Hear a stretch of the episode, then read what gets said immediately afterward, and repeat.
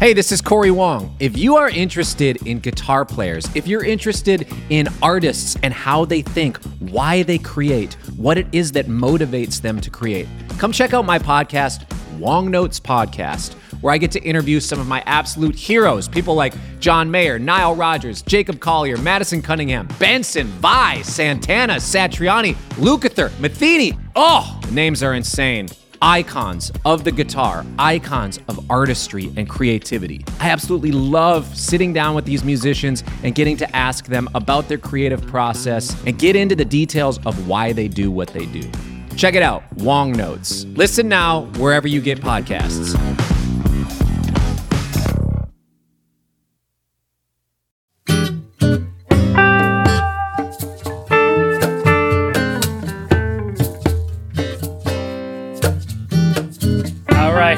Welcome back to our final episode this week with Adam Levy, and I'm joined here with Joe Gore. Hi, psyched to be here again. We've been having a blast with Adam.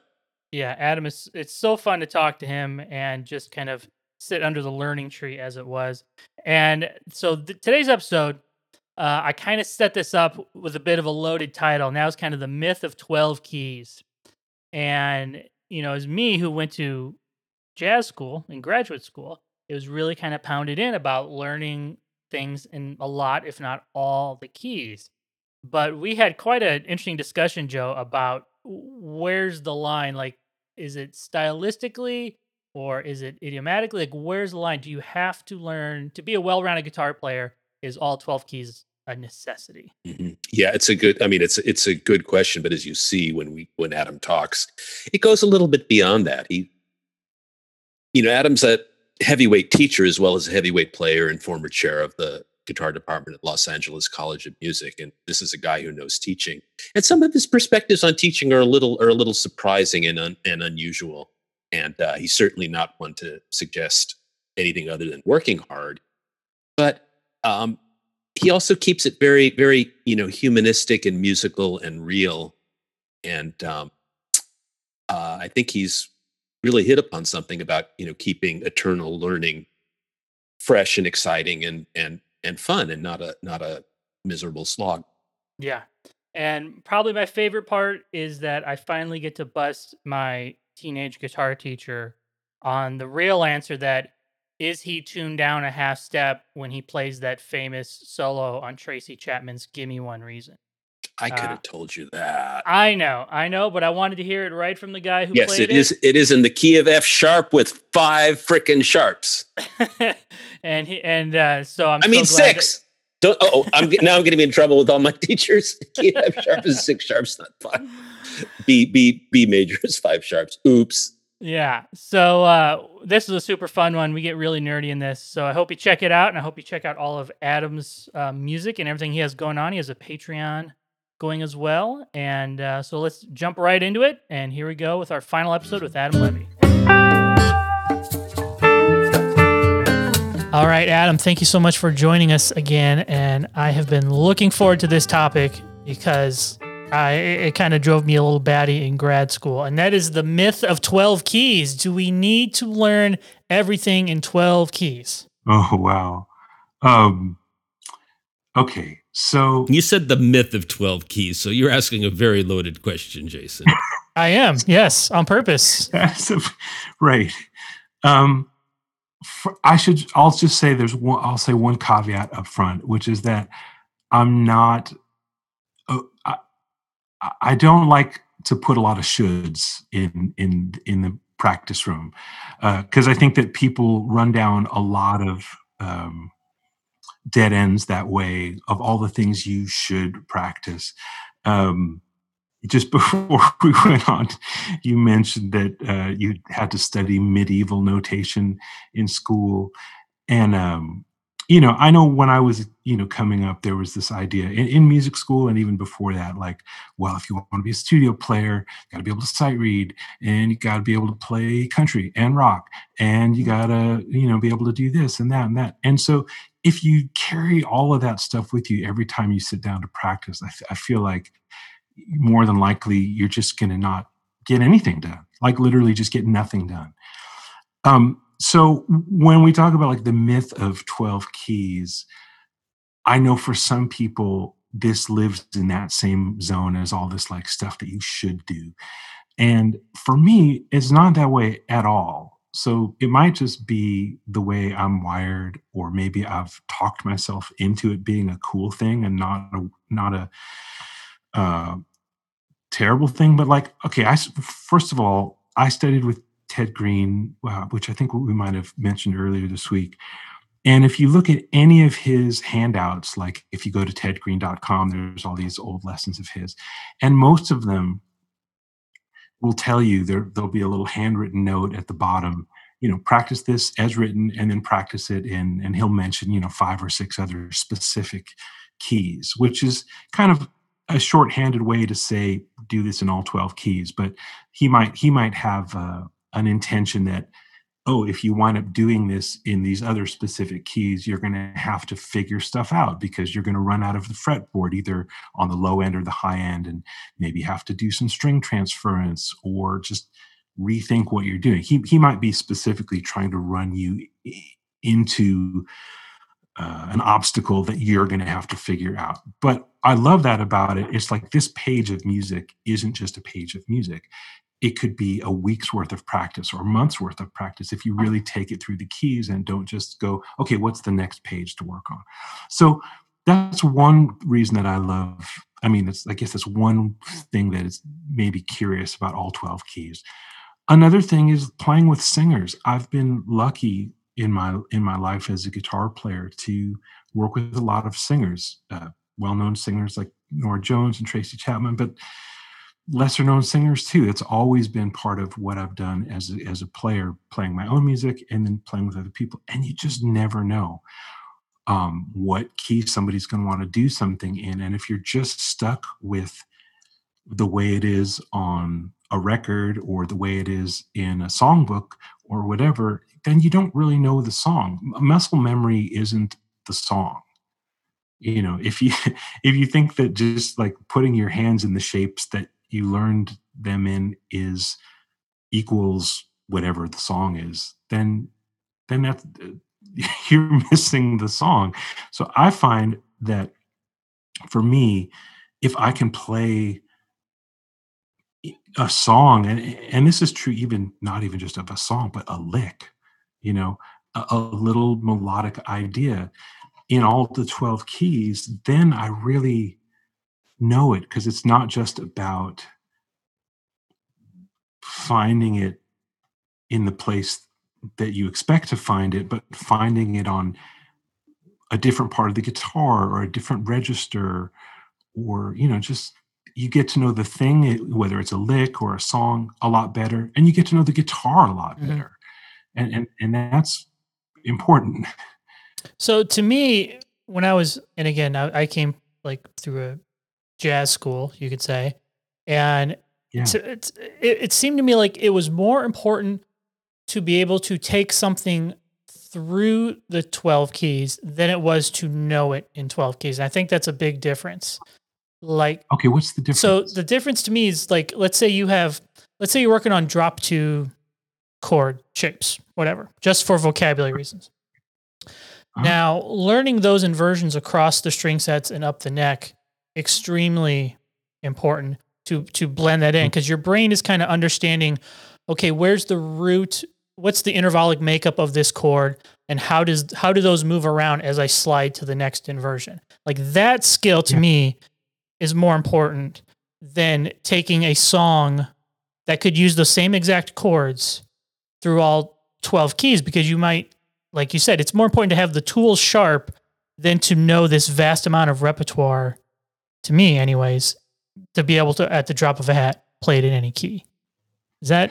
Well, gosh, that's a tricky one because I think they're both, I think both of those things are important. And I'm not sure that I'd want to eliminate one or the other. I'm picturing like an old slapstick routine where two people are trying to get through the doorway at the same time.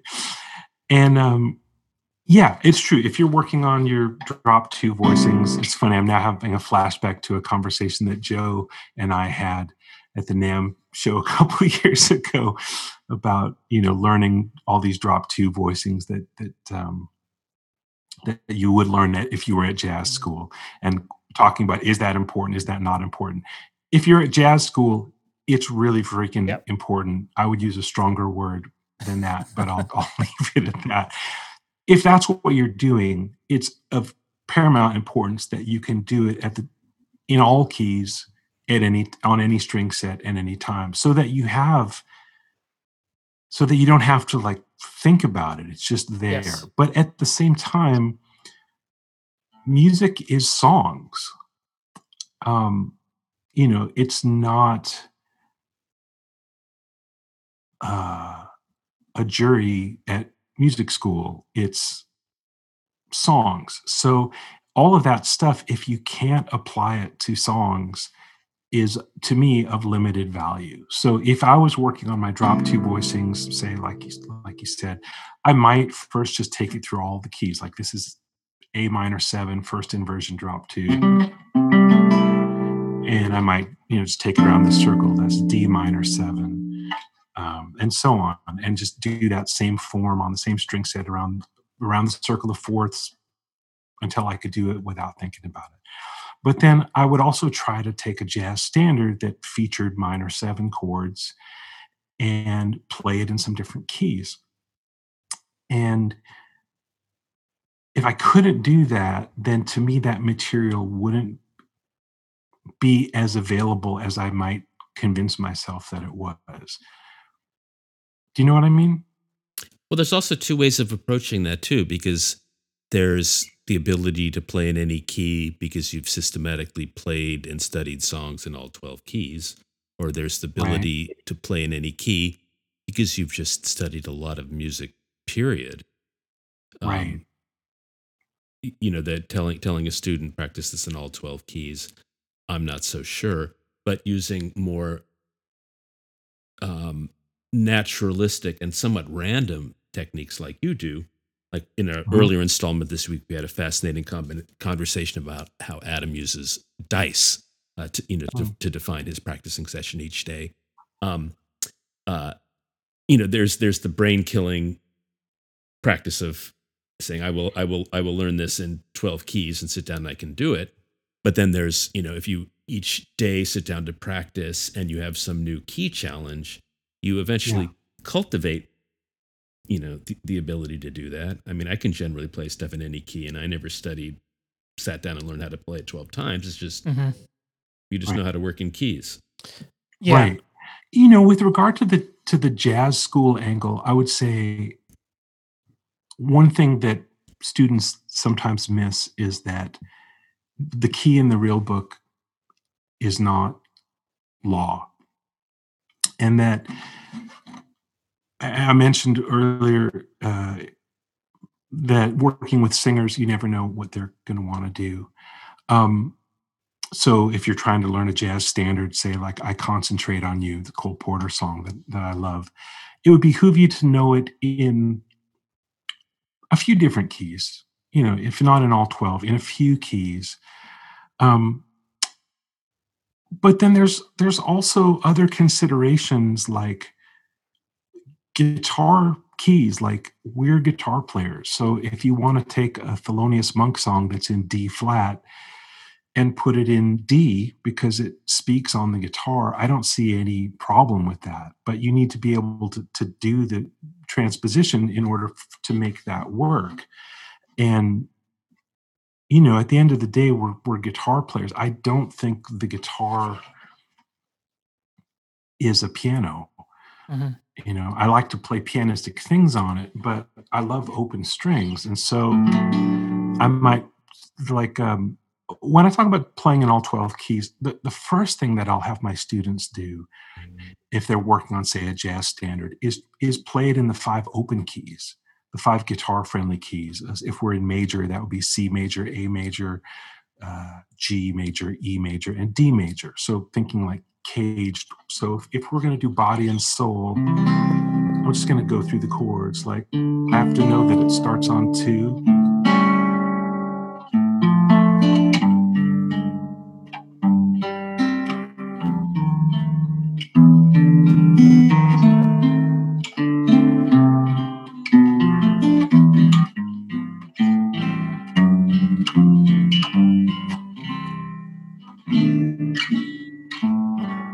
so that's comping through body and soul in C. Uh, I, won't I won't do it in all five because of time, but here it is in A. It starts on the two, so.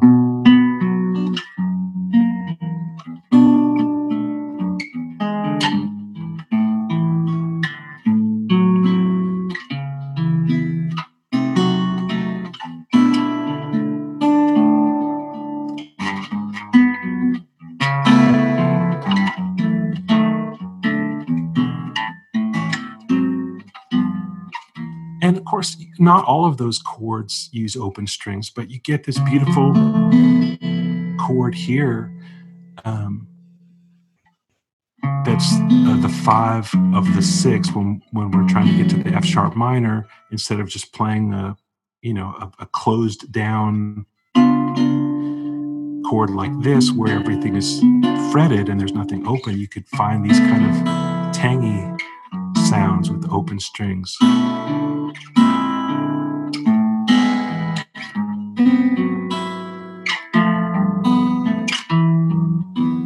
Uh, I guess you'd want to do something like that. So I find that going through the open keys is a great place to Mm. start because it just reminds us that we're guitar players. And if you can do that and you own a capo, well, you're, you know, that's a that's a really good start. Capos aren't cheating. No, No. heck no. Yes. That's a No I way. mean, we'll talk talk about the, the myth of of twelve keys. The myth that capo is cheating. Just in the last two or three years, I've seen concerts where John Scofield used a capo. Uh, it was uh, when he was playing "Country for Old Men." Um, he used a capo. Uh, I saw Jimmie Vaughan play in Austin in February. That's his that's his whole deal is that Gulf Coast capoed up sound. Totally. Um, Yeah. Johnny Marr plays with capos. So, you know, uh, if you if you think you're better than Jimmie Vaughan and Johnny Marr and John Scofield, then don't buy a capo. Otherwise, um, buy capo and and learn to use it. And then, you know, the other thing about playing in 12 keys, again, I was just talking about how the chords speak on the guitar. But if you're trying to play a song that has a melody, um, find a place on the guitar where the melody really speaks, a register, depending on what the tune is, Mhm. where it could speak. You know, if you have a three piece band or a four piece band, find a place on the guitar where you can play the melody and it would sing over the top of whatever else is going on. And then build build everything else around that. And so that might be in a funny key like d flat or or you know or b but it, it not necessarily so. But part of playing in 12 keys isn't so much just this um you know notion that your professors are would tell you in jazz school that you must. I think about it just more as well we're just trying to play music. And so sometimes playing music puts us in a key that's different than what the recorded version is, the famous record by whomever you're into, or different from what the real book says. You know, Joe Pass recorded uh, Round Midnight in D minor instead of in E flat minor because he's a Mhm. guitar player.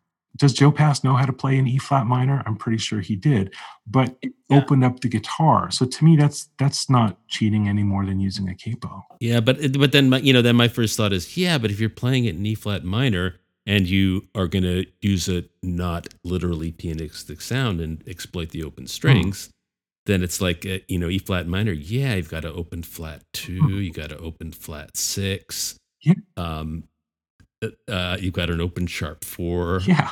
Um, it's like the, the open strings are bitching in in quote non guitar keys. Yeah, sure. Absolutely true. Absolutely true. Yeah. So I've been waiting 20 years probably, Adam, to ask you this question, and it totally ties into our topic. Hmm. Give me one reason. Yeah. Were you tuned down a half step or not? That's really funny. No, I was not, and Tracy Chapman was not. You know, the, the rhythm guitar on that is her. She was playing this uh, old ES 125. I couldn't tell you the year. Joe might know the answer. But she was playing it with this thumb pick, that, that rhythm part that everybody knows. that's all like thumb pick, downstroke, and then kind of uh, using the rest of her fingers, uh, upstrokes and downstrokes to get that thing. That was in standard tuning, uh, in F sharp, and you can tell by the Yep. open string thing. That's kind of the tell Yep. when I listen to stuff. And then I was playing my 1979 ES335 TD uh, in standard tuning. I mean, there's a perfectly good case. Like in my whole life, how often had I played blues in F sharp? Um, Exactly. Exactly. Knowing uh, the blue scale all over the neck, vitally important, just in case you get called to play an iconic solo like that on record. yeah, and I, you know, had I not been able to to go like, okay, cool, yeah, F sharp, great, uh, I'm I'm into it. Um, if you look down at the guitar, all of the things that you're used to seeing d- don't make any sense, you know. but The dots are in the wrong place. You place. say it. You say that like it's a bad thing. yeah, the dots like it'd be great to like have uh, you know movable dots. Um, you know, I know over the years transposable, people transposable dots. yeah, over the years, people have done some interesting things with like uh, movable pickups, you know, where like you have a pickup that's on a little track that you can move. Or I remember uh, who was the company that made different fretboards that you could slide in and out? Oh, I don't I remember. don't remember that. But you know, you know what I'm talking about, right? But Yeah, and, yeah. and there's also been a million um, learned guitar schemes that have uh, you know illuminated frets or right. colored dots on the neck. Right. Right. and, those and my thing, kind of my thing with those is like, okay, best case scenario is you really learn your notes or whatever, right? So it kind of trains you to make those products obsolete in a way. Right, right, right. If you learn all the stuff that they're supposed to teach you, then you shouldn't need it anymore. I mean, really, the, the other thing about playing in all 12 keys, I guess this is, I think what you really need to be able to do on the guitar is have a feel for intervals. If if you put your, I'm going to put my middle finger down on A. This is fourth string, seventh fret. Okay. If in my mind I want to go up a minor third, I need to be familiar enough with how the guitar works to go like, well, I can just stay on the same string and it's three frets up, or it's one string over two frets back. Like from this note, this A, there's two minor thirds I can get to without moving my hand. There's other ones that are inconvenient, but might be cool for effect. I just got that up at the 15th fret on the fifth string, or uh, first fret at the second string, or second string, first fret. Um, but within any particular place, you want to, if you have a melody idea in your head, you want to be able to play it. So even more than like the idea of, of playing in all 12 keys, what I think is important as you practice is to think about a melody that you want to play, put a finger down somewhere and play that melody from where you are, like it, which has to do with, um, I guess, a ca- learning the cage system is a caged system is a good place to start. Mhm. But um, however you think of scales, melodies are just intervals, one after another, and, and you know whether it's diatonic or chromatic, you want to be able to to work that way. Well, I'm so glad after all these years of listening to that solo, I'm able. My guitar teacher at the time swore to me that you were tuned down a half step. Really? And yeah. Oh yeah, yeah. No, no. My guitar, and I'm like, there's no like, and because I heard that open E, I was like, it seems weird that one guitar would be tuned down a half step and one wouldn't be. I don't, I don't know. I mean, and so I'm so glad that I finally. I'm gonna call him up later and be like, you were You wrong. still know him? Yeah. yeah, I can I can say definitively that the rhythm guitar part is in standard tuning and my solo is in standard tuning. Excellent. All right. What a way to. Uh, 14 year old Jason is so excited right now. So, well, thank you so much, Adam, for hanging with us this week and getting super nerdy. Yeah, Adam, always a pleasure. Thank you, Jason. Thank you, Joe. Such a treat to talk with you.